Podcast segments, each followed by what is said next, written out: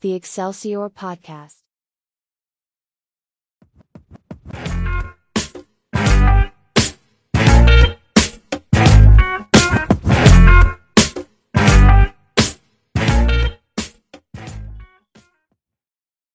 Hey everyone, welcome back to the new episode of the Excelsior podcast. With 2023, I thought why not begin with a power pack ensemble?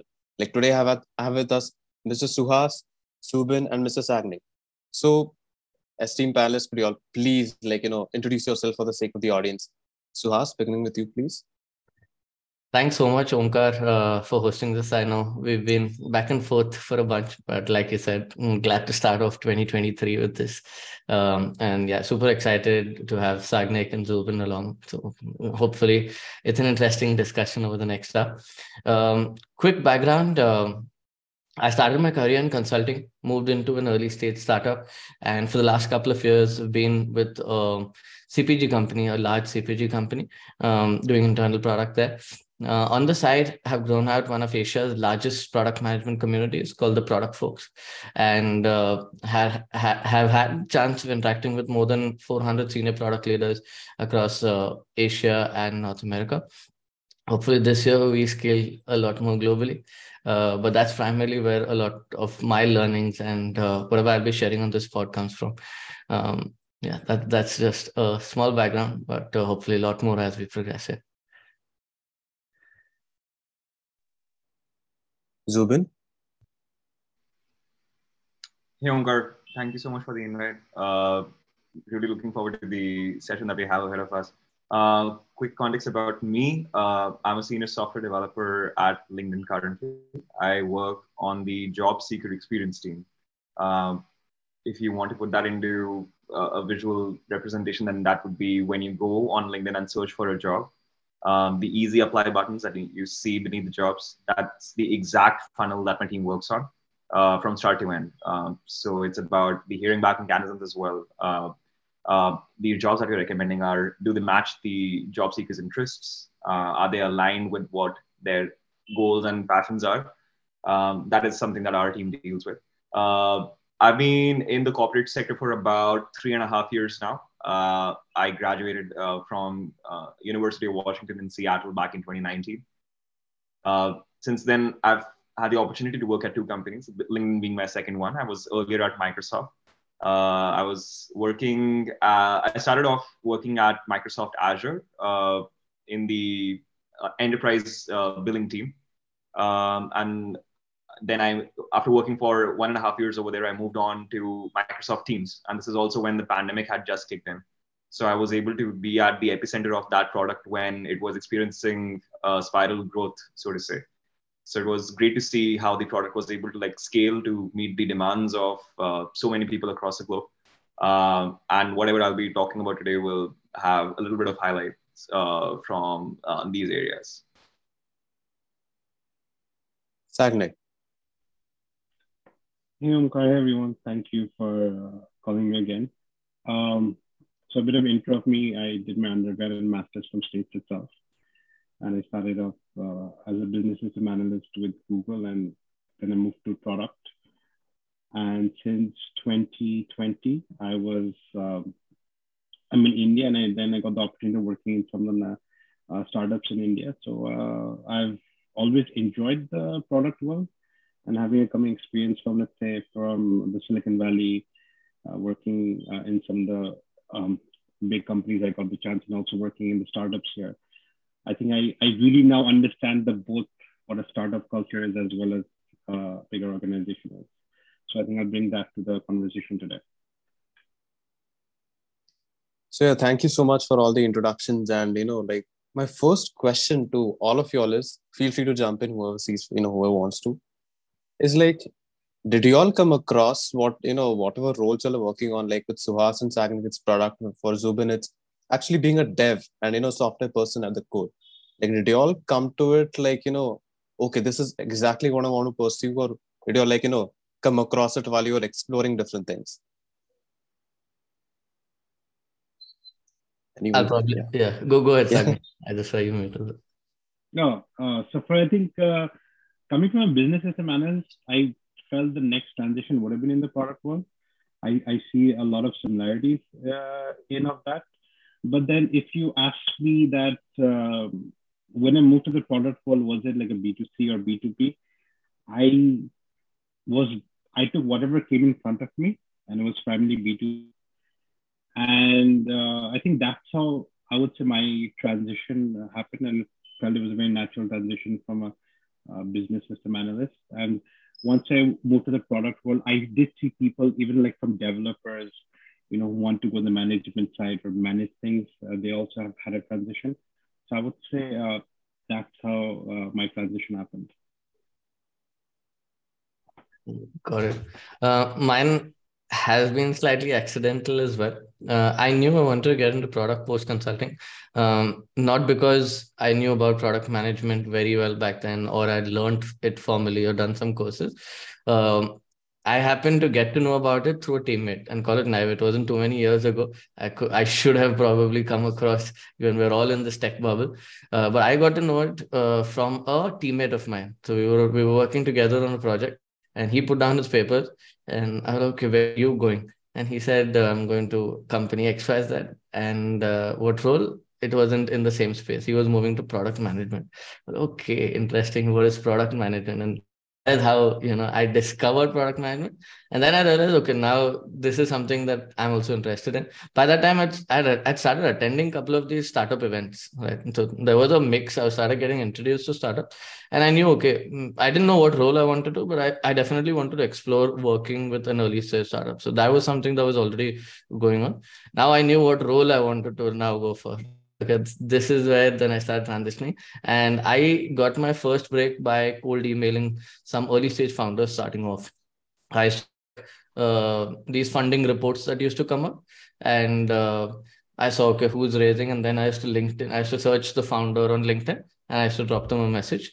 Uh, and it used to be as simple as uh, what what is famous today as moonlighting. Uh, back then, I used to just tell that, hey, is it something I can help you with? Right? I, I used to very transparently tell them that this is where I am. I don't have a background.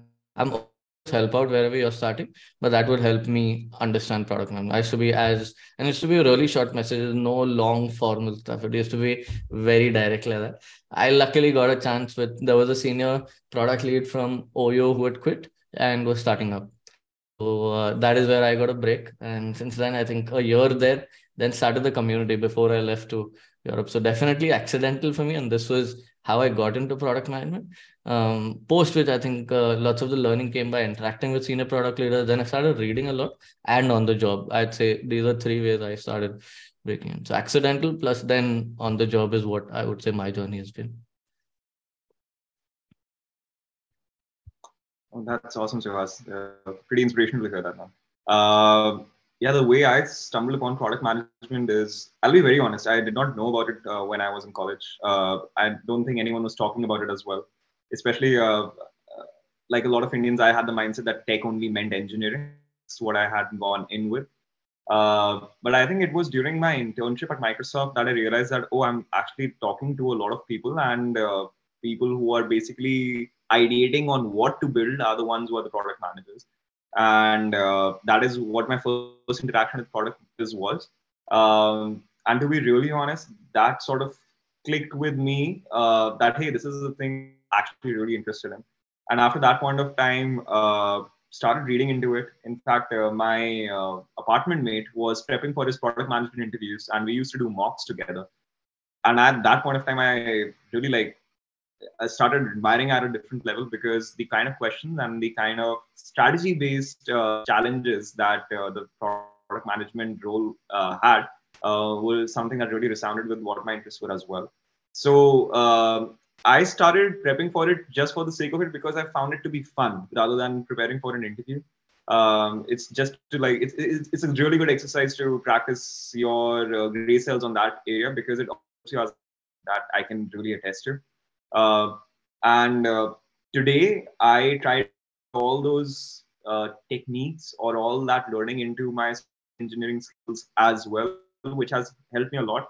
And it really helps in the corporate ladder as well because you're not only able to like sell your and technical standpoint, but also from a user perspective story as well, which is I think one of the main things that a lot of people don't talk a lot about is that product management is a lot about setting as well and setting your vision to the stakeholders. And uh, that is something that unfortunately is um, not uh, taught a very crucial skill in software dev itself. And that is something that I try to employ. Um, so yeah, that, that is what, what my brief encounter with product management was, which is now a main part of my uh, daily. First of all, uh, what led career. to the curation and creation of the product, folks? Because I was just going through the website and you know it just really uh, sparked my interest because there's a job portal, there are case studies, there are you know like uh, various events. There's an events roster. So like, was it something which you learned like okay, maybe I want to like you know uh, help out other people who are trying to break into certain roles, or was it like you know you uh, you just sort of do it? Like what was the whole like you know thinking Um, behind? I know everyone on Twitter shits on LinkedIn, but I have gotten my break, both of them, right? Uh, the first, uh, the break into product came via LinkedIn. Uh, I wasn't even very active. Now Twitter is a different ballgame, but at that time I wasn't even very active on Twitter. And even my opportunity to actually go work in Europe happened via LinkedIn, and this was inbound, right? So for me, LinkedIn has been like my profession has happened.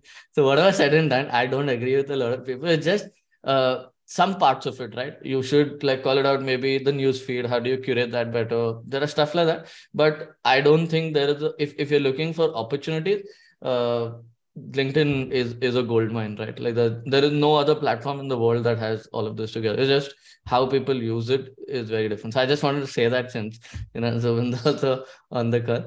Um, about TPF, I think uh, again, very honestly, when we started off, uh, no one really expected it to become this big. Not me, not not the early members, not the people I reached out to. So when I usually do this deck about intro to TPF, I have these memes there, right? Like the kind of reactions I used to get, and I used to reach out to people about the product for early days, and now how that is, right? Uh, but yeah, when we started, it was just offline events idea was uh, i had broken into product maybe a year that time in about about a year. And i was talking to a little uh, little senior people right? Imagine directors etc trying to grab coffee with them uh, understand how do i navigate my own career what should i be expecting next um, stuff like that. Then i thought okay it might be interesting to open this up a little right? What if others could be a fly on the wall here? Um, and I'd get to meet more interesting product managers. So selfishly, that was also my motive of starting these offline events and in, once you get interesting people in the same room then you know in, in, you don't know what let serendipity play its part. So that's it right? Just doing offline event. Started with one event in bangalore. Uh, pre-pandemic we were doing monthly events across 12 cities. Um, when pandemic hit by that time i think the early community we realized okay there are certain gaps that uh, we can do we the community can solve for um, and that's when we started doing a lot more in the education space. So you would see we moved into upskilling, um, where we initially it was just a curation of resources, right? Post which then we realized, okay, what if we could get senior people to actually do a more organized cohort? And we went into live learning.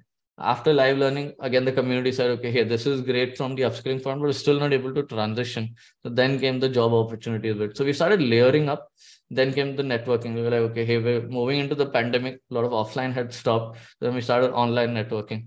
And um, I think uh, the best part has been like most of the stuff that we've ended up building has come from the community. So on day one, we've never had a problem of building something like just as product managers, right? I, I love to uh, draw parallels between product management and community management. With just as product managers, you might go listen to the users, build something that they want. I think here it's very, very simple, right? So anything that you launch, you know for a fact there'll be, you know, 10,000 members at least would use it. Today, the community is more than, I think, 150,000 strong.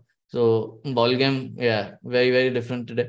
Um, but that's exciting, right? So I think now at least it feels like okay, here the foundation is there. What can we do more from here? But early days, yeah, definitely a lot of chaos, a lot, lot of figuring out, and uh, 100% didn't expect we'd be here. So truthfully, I think that would, I think it, it's still day zero. To be very honest, I think it was, it is, it, it is now that things become a lot more exciting. Now that you have this um, early member base, how do you scale it from here? Things become a lot more exciting.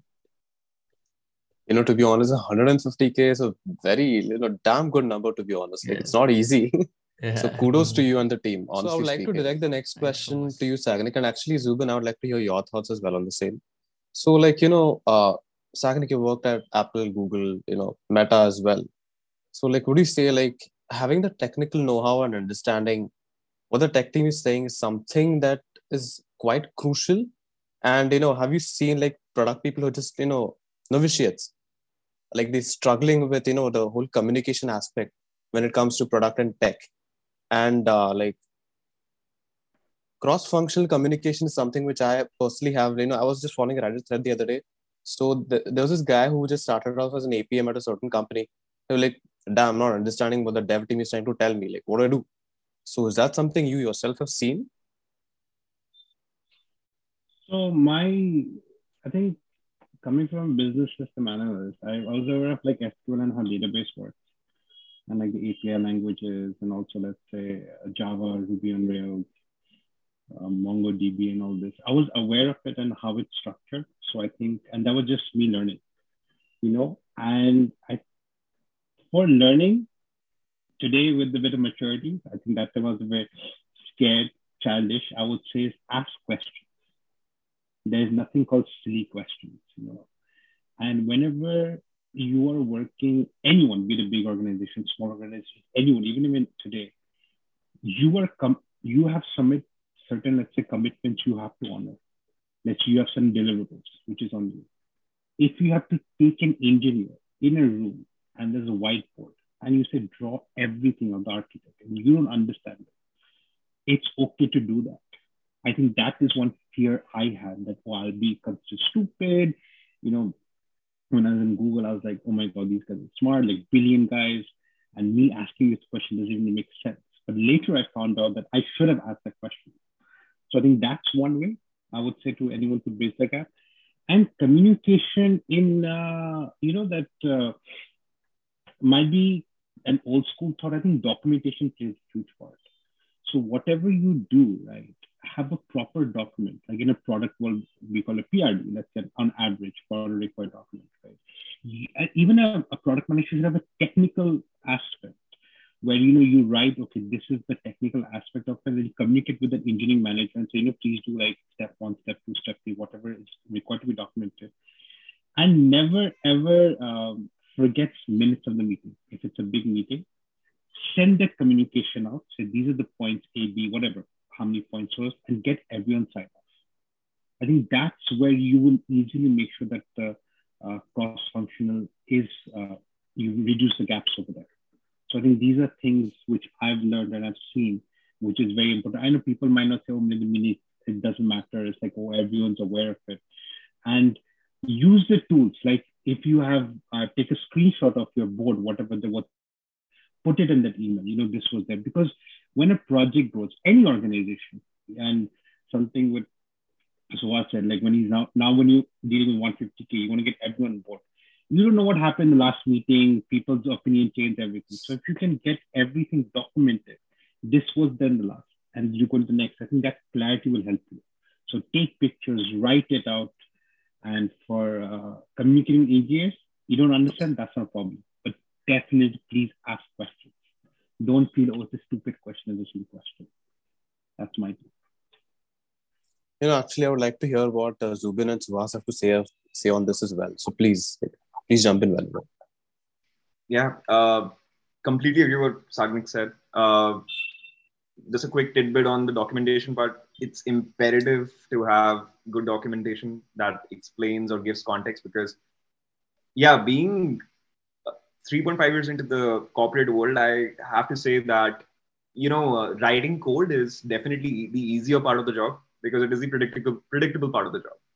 It is managing and uh, dealing with expectations and conveying those expectations across different stakeholders that is the unpredictable part of the job which is where the gray area lies in. that is where like i've had to personally like really uh, work on and i was lucky enough to like have uh, an early on mentor as my manager uh, who told me about this uh, and he wasn't he's an eng manager and even then he was like yeah these are the things that are probably going to be the more crucial ones especially when you're like when you have leadership visibility on certain emails and deadlines and stuff like that. Two, it, it, the the communication gap does exist, um, and there are like a couple of reasons for that. And maybe we can like take an, a, a product driven approach for this on how to uh, go about solving it as well. you cannot expect to you cannot expect for me if i have to like share some concerns uh, about the engineering details of a particular project right i cannot expect uh, a product manager and a designer to respond to the same email in the same way that i have intended it to be you have really got to understand the audience that you're conveying your message to you have really got to understand what their points are and how to align your particular technical technical uh, abilities to them in a way that they are able to understand. Being a product manager, it definitely helps, especially in a tech company. This definitely helps uh, to come from a, a, tech background just because of the fact that you're able to empathize with your customer a bit more. You know what exactly they're talking about. But it is also about taking that extra step of trying to empathize more with who you're conveying that particular message to, right? So I think the number one thing that has been truly helpful to me uh, is making sure that whoever I'm drafting the email to or whoever I'm conveying that message to in terms of requirements or in terms of deadlines or in terms of expectations, I make sure that I give a context and B context that resounds with their perception of the product as well. It is not just about the technical debt, but how will it impact, let's say, the product delivery timeline, which PMs might be interested in, or the product strategy, because if i'm not able to like deliver on a certain feature then the then the, the whole product ideation has to like sit on it and make sure that we have uh, enough ways around that. Or if it or if there is a uh, let's say if, if there is a technical like if you do not have the technical expertise to deliver a certain feature in a certain way then the designers may have to come in and uh, see around a way to how to like leverage an existing solution to like build about a product. So that, that really helps. Um, and uh, b in here at LinkedIn, I never expected this, but I'm writing around five or six page documents just to convince people, man. And it is, uh, it was really hard at first, but it's extremely, extremely useful because a when you document stuff, you're forced to think about each and every aspect that will definitely be missed during a call or a team meeting.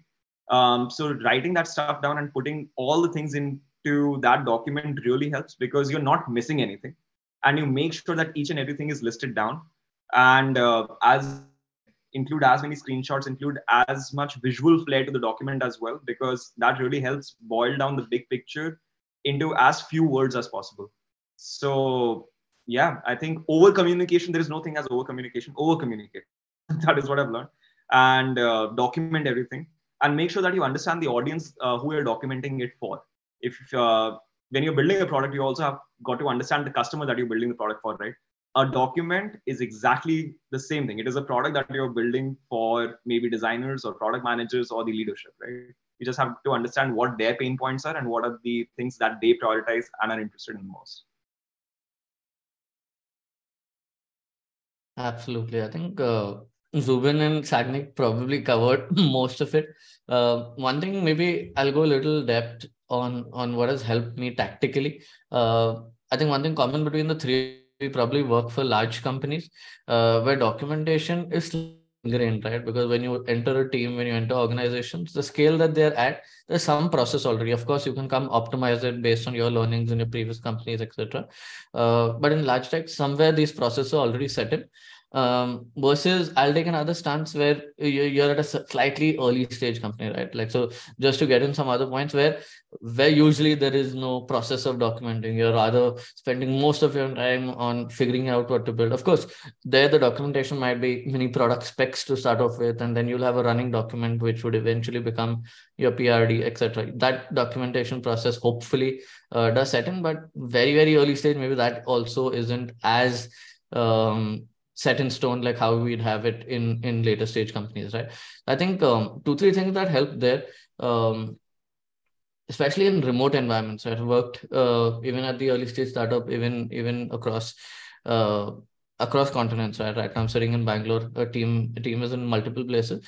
One thing that's helped me is uh, recordings right? Especially the pa- pandemic uh, tools like loom.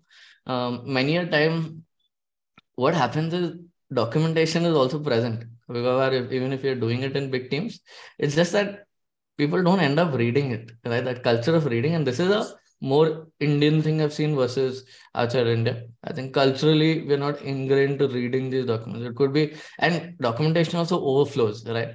They are sometimes present but not updated. They're sometimes uh, there, but you don't know where to search for these documents, right? There are often lots of other issues that come along with it. So what I like doing is sending across a small Loom recording, right? That stays with them. Sometimes what happens in a live conversation like this, uh, if there is a note-taking habit, great. If there's a recording habit, great. But then recordings are also 30 minutes, 60 minutes long and people don't come back. So I think the larger challenge there lies here. In some processes, documentations are missing. In some cases, documentations are present, but no one's reading it. Right? So that problem that I try to solve is via like five to 10 minute Loom recording along with the document. Of course, if there's already a document, just circle back and say, okay, hey, this is what we want to focus on. Either do it pre pre-meeting right you're, you're essentially just sending a tldr right whether you put it on text whether i, I like doing it in in a recording format uh, that said, I love Zubin's point as well on saying that hey, writing definitely helps you bring a lot more clarity, right? So in the longer term, if you can put yourself in that habit, whether for yourself, whether for others, I think that is important. But tactically, I think just adding a five minute loom recording of what you're trying to say, that recording stays with you know person XYZ who wants to refer to it later. And um, I think Sagnik also mentioned very interesting is uh, create a culture where they can definitely reach out to you for more questions, right? So if there is a problem where you're not understanding something, um, if the culture is a little more amicable, that person can reach out to you saying, even if it's on DM, right? So I think as a product manager, that is your, your people skills also become super important, right?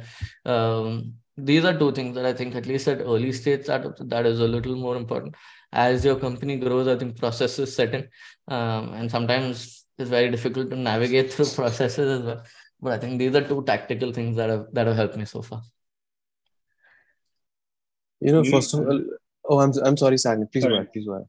As uh, so I said, one of the most interesting challenges I had when I started working for a startup in India. Like I'm so used to the documentation process, right? Over right. here, it's like short to the point, fast. Right. So I needed to build that. And second, yeah. I worked for a company in Delhi where my Hindi is very poor. I was oh. born and raised outside India. They couldn't understand my English. you know what I mean? yeah. So then they had someone to convert it in Hindi. Oh, and wow. I lost communication over there. And that was like, I was very surprised that uh, later I got to know that. Oh, wow. It was in pandemic time that like, hey, you know, like they, my English, they, some people didn't understand. They're more used to the Hindi and like all of those things. Yeah. Just, no, that's very interesting. No, that's true. That's true. I think unknowingly, when you're working in India, a lot of your uh, conversation, even professional conversations, tend to not be in English sometimes, right? Mm. I've seen that across a lot of lot of startups here. Uh, another thing that helps me if you are someone who take conversations on the works. I've worked, I've been working remote for a bit. I think uh, uh, speech to text has improved a lot, right? So usually I also use a lot of speech to text, uh, especially like see documentation is uh, is, necess- is a necessity, right? Today, there is no scaling without documentation. So you need to get to it. But how you get to it, there are at least technology helps get there whether it's these loom recordings whether you know you you convert a lot of tools today helping you just transcribe what you're saying i think a lot of these tiny tools help you in your efficiency today all of us have 24 hours how you can extract the best of it use technology to aid your process. And uh, slowly it's not going to happen uh, in a in a country like india it's still not going to happen overnight right? Um, so so like that iterative process is where you will need to come to. It and like sagnik said i think uh, language is another very very interesting point that we brought up right? I think okay can i just bring out one more aspect to it? Uh, so there is actually an incentive to documenting or sending on meeting notes in the form of a recording or in the form of uh, highlights as well which is that you're able to stand out as well. That's the incentive in terms of you have now now leadership has visibility of you that you took the initiative to actually condense down the meeting into five bullet points and send it across different also different teams. That builds your repo with other teams as well which matters a lot when it comes to career progression. So you might be doing great things but if you're not conveying them to different people then people don't know about it so this is a great way to for example if you're shadowing a pm right which is probably what i think suhas was doing that he started off working helping uh, a lot of pms some advice that I got along the way was that, hey, if you want to start doing this, just start documenting stuff and start helping me with the grunt work, which no one likes doing. that is actually an area uh, that is a great area to like uh, get into uh, to build your repo, to build those skills that are required, and to actually do the work that no one else is willing to do. And it also builds respect in the uh, career community as well. So I think that's the incentive uh, for documenting in any form, uh, if possible.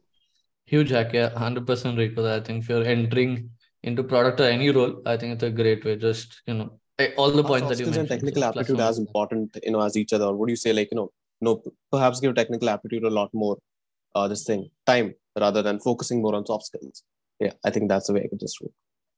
I'll, I'll answer that in one line. Okay. Uh, your network can only help you if your skill is strong enough, right? So both are equally important. Spend more time on both of them but your network will open doors right? So that is equally important. You will get a lot of opportunity let serendipity play its part right? That's been my my journey so far. And i've i've enjoyed it right? So everyone has their part to it. So let serendipity play its part. That's why the network is important. But at the same time once your door opens if you do not have the skill you're still not going to get that opportunity so that is how you look at it now. Whether it's 50-50 on both 70-30 is based on your background, your comf- like what are you what are you more comfortable with, right? If your technical skills aren't so strong, definitely work on that before you get into, you know, hey, I want to build like the craziest network here. Network will not be able to do anything if you do not have the skill to back it up. Second, network will automatically, if you're really good at it, right? If you're really good at your skill, play for that. Like uh, i think in today's world everyone's focusing on creating a personal brand. Everyone's focusing on um, creating content right? Do that. I'm not saying no to it at all right? It does help you. But at the same time the best kind of uh, network you will build is when your peers start uh, vouching for you. So that is the number one or that is the landing landing step right? So if you're really good at something you will get invited to places right.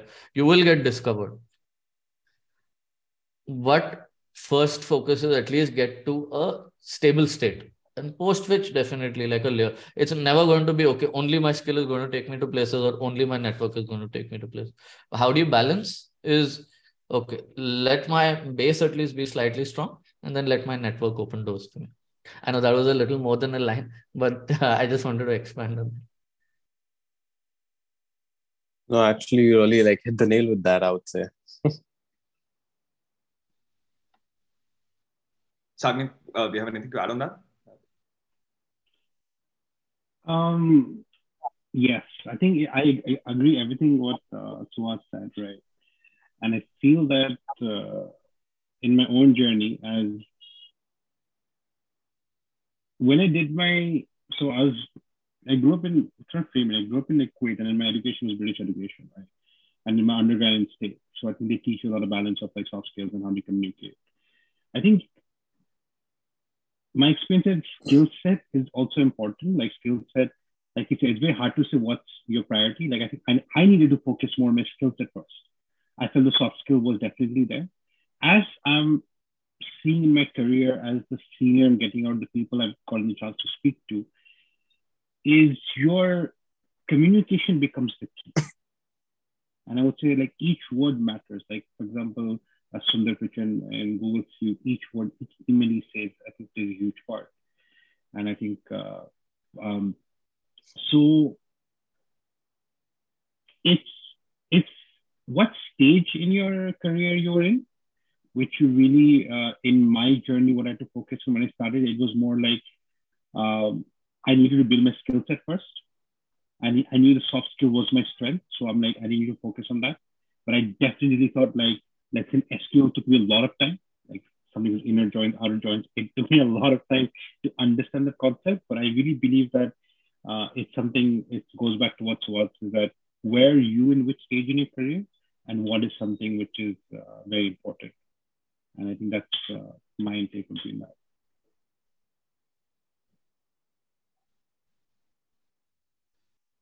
Yeah, I, I completely agree with what Sagnik and Suhas just said. Uh, I think they it up pretty well, but it that that point of like what stage of your career are what stage of your career you are in, I think that really resounded with me. Uh, the reason for that is uh, that uh, initially uh, when you're hired for a particular job. It is for a very, very specific skill set that they need at that particular point of time, right? So uh, definitely build on that. Uh, definitely be the expert in that, and try to be the go-to person who is every who everyone is asking those questions to, right? That is what builds credibility. That is what builds respect, and that is what automatically builds a network. When you rise, you will realize that that is a process that generally never happens on your own doing you really need the help of a lot of people to start getting up to a particular level and that automatically builds a network from what i have seen in the past three and a half years is that when we get those promo docs right slowly and slowly when you're like rising up in the levels the promo docs start diverging away from the technical aptitude and they start spreading up into the networking aptitude of the person because now you really need other people to vouch for you and I see that documented when we are writing a promo docs. Uh, and that's probably because of the reason that you've already proved your mettle. If you have been in software engineering for five or six years at a particular company, you already have a lot of contextual knowledge. You're already an expert at something.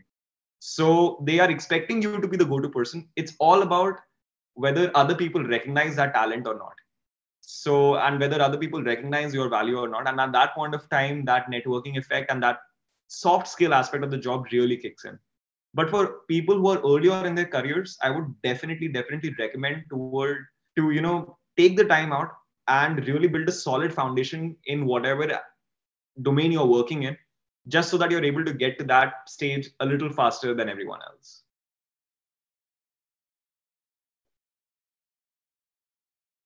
You know one of the um, i was pulled in a meeting i was in a startup is which i found it very difficult and was that I think when was transitioning from a senior product manager to principal product manager, I they were told, Simon, you don't need to go in depth with everything. You're supposed to delegate. And people should come and ask you questions. But you should, let's say, let's say doing five features or five projects. You should be giving it to point, point A, B, C, or all these members. I found that transition quite challenging. I felt I had to do it. And then I asked myself why, because when I was in business system analyst or APM, I did the dirty work. So I feel that I still have to do it. That mental switch was tremendously difficult for me to delegate and look at the overview. You know, and that's when um, the, my mentor and like my manager also told me, I think in this transitional shift, you need to stop doing the work and just delegate and making sure what work they're doing is uh, more like the, going the correct uh, direction because your input is more valuable than your execution score. So that's something which was tremendously challenging for me exactly a year ago. Like I found it very difficult as one of my hardest things. That I spend a lot of time on how to delegate, how to manage, and all that stuff. Transferable skills and networking is something like you know I would really like to tackle. So I would say there are there have been occasions when in which I've realized like you know my past jobs at startups have helped me realize helped me like you know hone certain skills that are helping me in my current job. So would you all say like you know working at the roles you all are working at transferable skills are something that really play a key play a key role as such? And if so why? Like and how, how they helped you all in general? Zubin, starting with you this time. So, so how's go for it? Like, if you have no, no, I, I, was just going to say, Zubin, do you want to take it? I was just going to say the same. Uh, I'm sorry, I, I, was in the middle of typing a message. Uh, so we're talking about transferable skills, right? Yes, yes, yes. Uh, yeah, I, I think. Uh, sorry, sorry, Omkar. This is my the take of taking a beat. Could you just repeat the question once again? I, so, uh, yeah, so I would just like to uh, know, like, how have transferable skills helped you, and you know, with regards to the job we have at at the at LinkedIn, basically? Uh, in un- in unexpected ways, man. Uh, for example, uh, the uh, books that I was uh, reading at a particular point of time. For example, I was reading Atomic Habits at a certain point of time.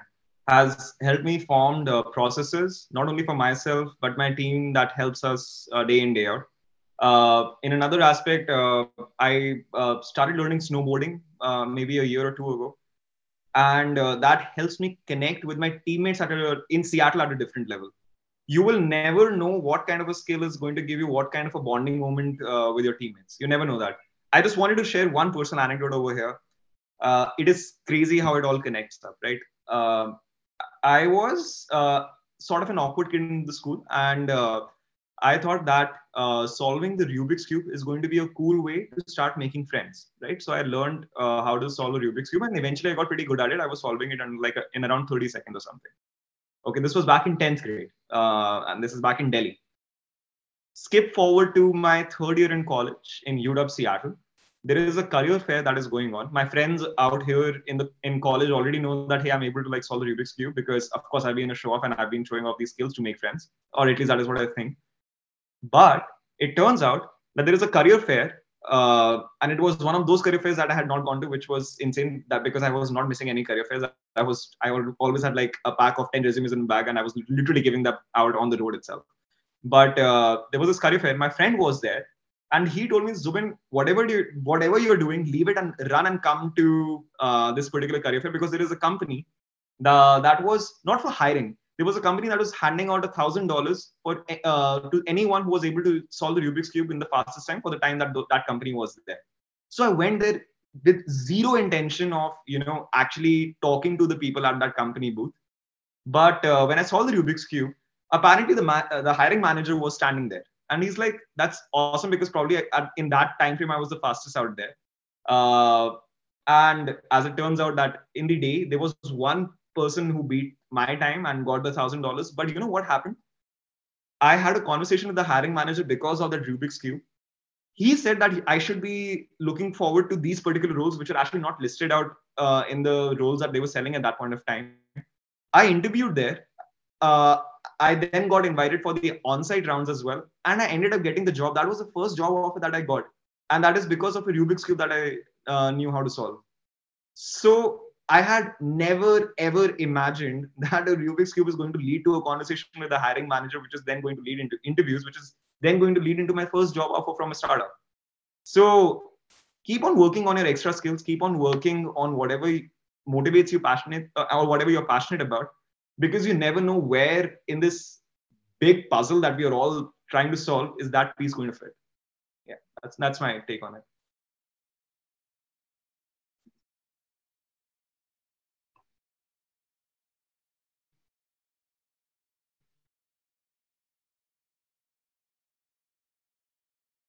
yeah i, I can yeah yeah please go ahead. I i feel it's uh, i agree with uh, know, like for me, cricket, uh, golf was some of the skills, and in the Bay, as a lot of Indians, like uh, all the um, surprisingly, all the companies have got their cricket clubs and soccer clubs.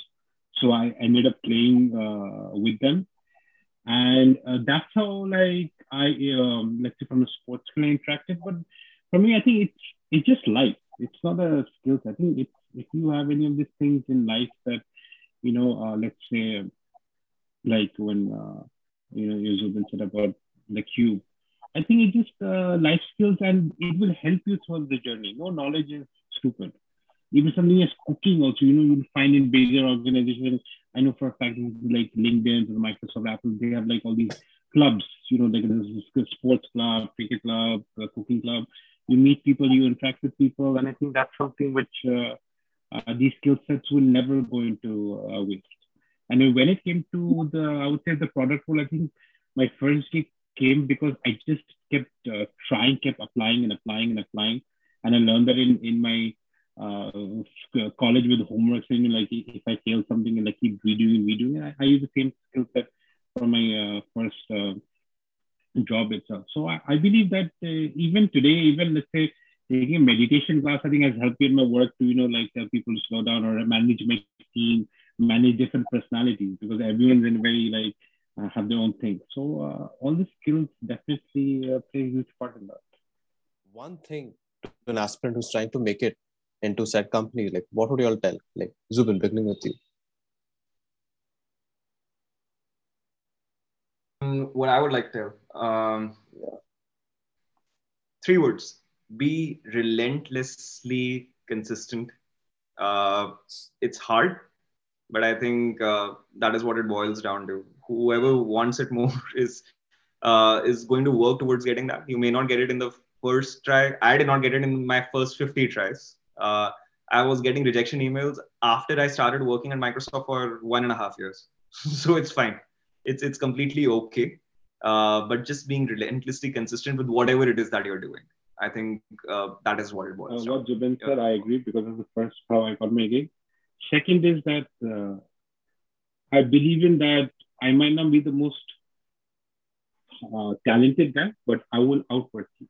If you work 40 hours, I'll work 60 hours or 80 hours, you know, and I will gain my skill set and improve in that. That's point number one. And point number two would definitely be is that be approachable. No one never think you're the best, never think you're like you made it in life, you're never get your ego any of the way. And you want to just just be an approachable person because you never know that uh, what that can do to you. So I always believe in trying to be as approachable as possible and easily accessible, as well as I want to outwork uh, someone. Yeah, be that, who that are. Be who you are. That's very important. You don't, try to mold yourself or change yourself. Be your let the natural life transition make you evolve. Hi, I'm Omkar Kapade. If you stayed this long and if you love this episode, why not consider sharing and subscribing?